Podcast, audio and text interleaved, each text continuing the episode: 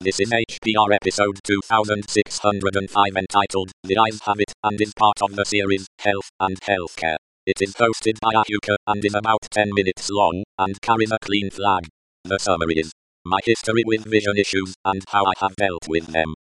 This episode of HPR is brought to you by archive.org. Support universal access to all knowledge by heading over to archive.org forward slash donate.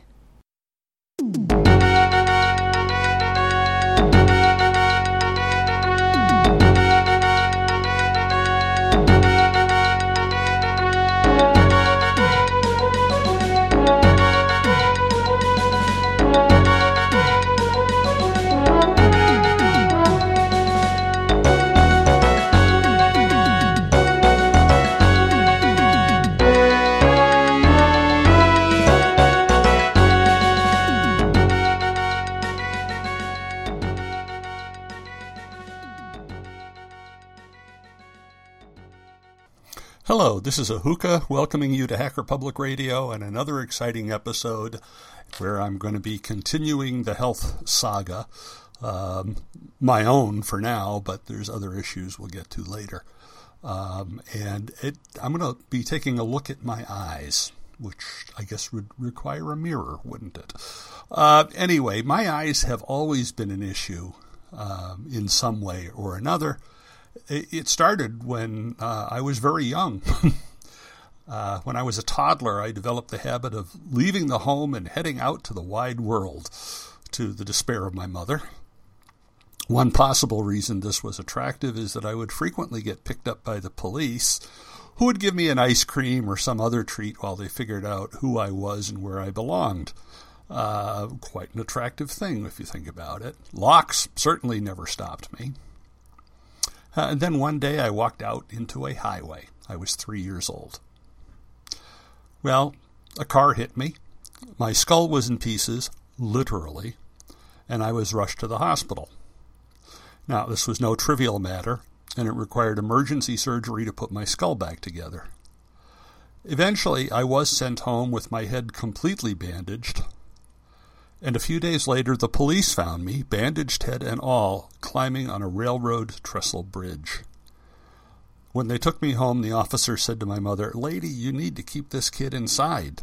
To which she replied, What do you suggest? So when my mother says that of her six children, I am the one responsible for all of her gray hairs, you have to admit there is some justice to the charge. Now, with a serious injury to the head, they had to do extensive testing to see if there was any damage that required therapy. Luckily, they didn't find anything like that. But they did tell my parents, oh, by the way, this kid will need glasses when he's around 10. Apparently, when they tested my vision, it was a little too good, and that sort of thing starts to deteriorate over time. And sure enough, in fifth grade, my teacher noticed me squinting, and off to the eye doctor I went. I've worn glasses ever since. I never did get into contact lenses, and at this point I doubt I ever will. Uh, but it does mean I have a long standing relationship with eye doctors. Then, when I was diagnosed as diabetic uh, around 2002, uh, I was sent in to look for signs of diabetic retinopathy. This is a common side effect of diabetes and occurs when high levels of blood sugar cause damage to the very fine blood vessels at the back of the eye. Nothing was found, but I began eye checkups every year at that point as part of my diabetic treatment. When my blood sugar was not well enough controlled, my eye doctor was not happy, but left it to my primary care doctor to deal with it. Fortunately, as I mentioned in my previous program on diabetes, I now have excellent control of my blood sugar, and all of my doctors are very happy now. Uh, so that's a very positive development. Now, of course, changes can happen even without diabetes.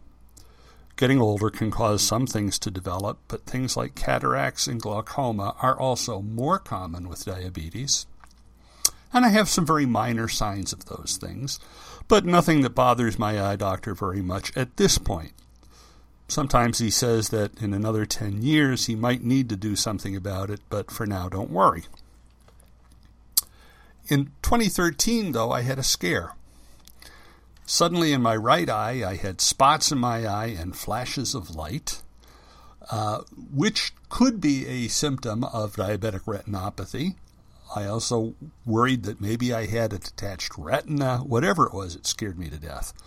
So I called the eye doctor, immediately went in for a look. Fortunately, it did turn out to be something less serious. What had happened was that the vitreous humor, a jelly like substance inside my eye, had pulled away. And that is fairly common as you get older. The flashing light effect came from it pulling on my retina. And the spot turned out to be a floater, another common issue.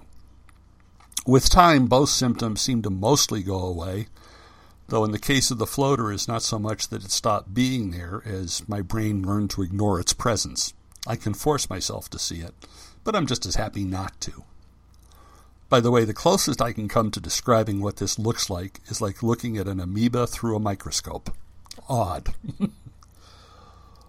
well, then my eye doctor started to see some other things that would bear watching, so he took photos of both of my retinas that he could refer to in order to detect any changes from year to year. And the most significant is something called macular degeneration.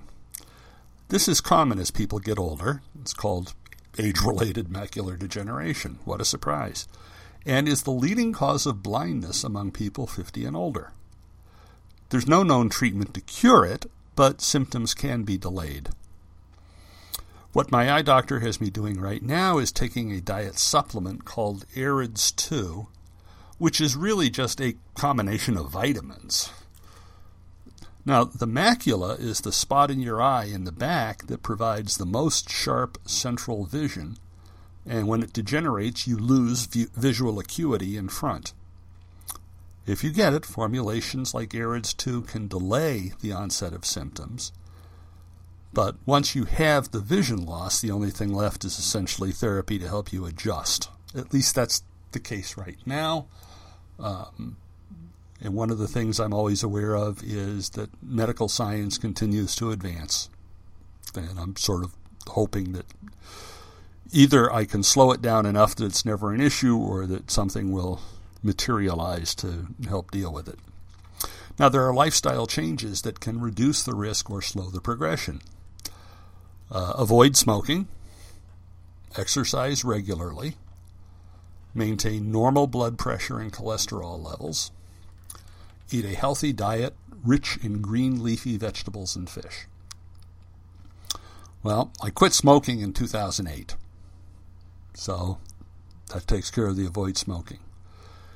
As I mentioned in my previous program on diabetes, I exercise regularly and eat a lot of salad. As a result, my blood pressure and cholesterol levels are both fine. So I have done about everything I can do to slow the progression. Now, at this point, I do not see any differently. So it has not manifested itself. And if I keep doing the things I am doing, I may be able to hold it off long enough that I never quite get any serious symptoms. Uh, as I record this, I am now 66, so I think I've got a punter's chance of making that.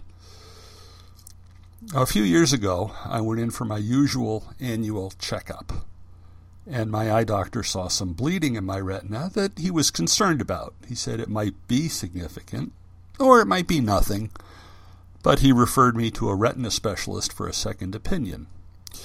Fortunately, the specialist said it was nothing to worry about, although in the course of being examined, I discovered I have a mild allergy to the contrast dye that they injected to make it easier to read the blood vessels at the back of my eye. Uh, the contrast dye makes them stand out more, so it's easier for the doctor to take a look at the image. Now, the retina specialist said that from now on I was going to be looked at every six months instead of once a year.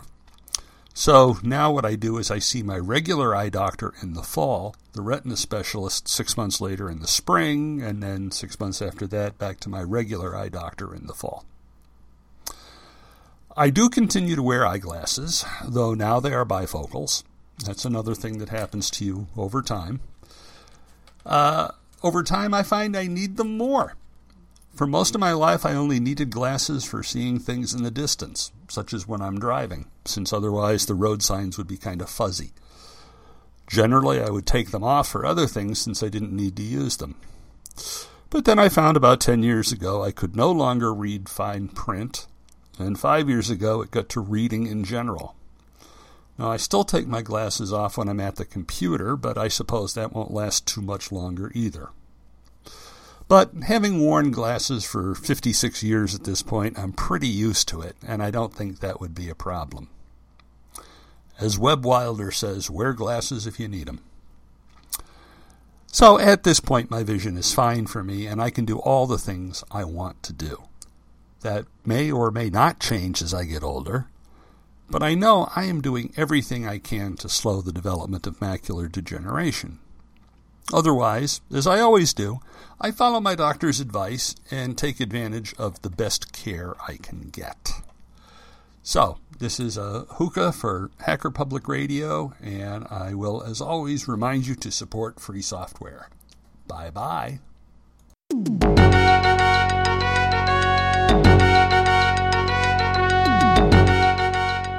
You've been listening to Hacker Public Radio at hackerpublicradio.org. We are a community podcast network that releases shows every weekday, Monday through Friday. Today's show, like all our shows, was contributed by an HPR listener like yourself. If you ever thought of recording a podcast, then click on our contribute link to find out how easy it really is. Hacker Public Radio was founded by the Digital Dog Pound and the Infonomicon Computer Club and is part of the binary revolution at binrev.com. If you have comments on today's show, please email the host directly, leave a comment on the website, or record a follow up episode yourself. Unless otherwise stated, today's show is released under a Creative Commons Attribution Share Alike 3.0 license.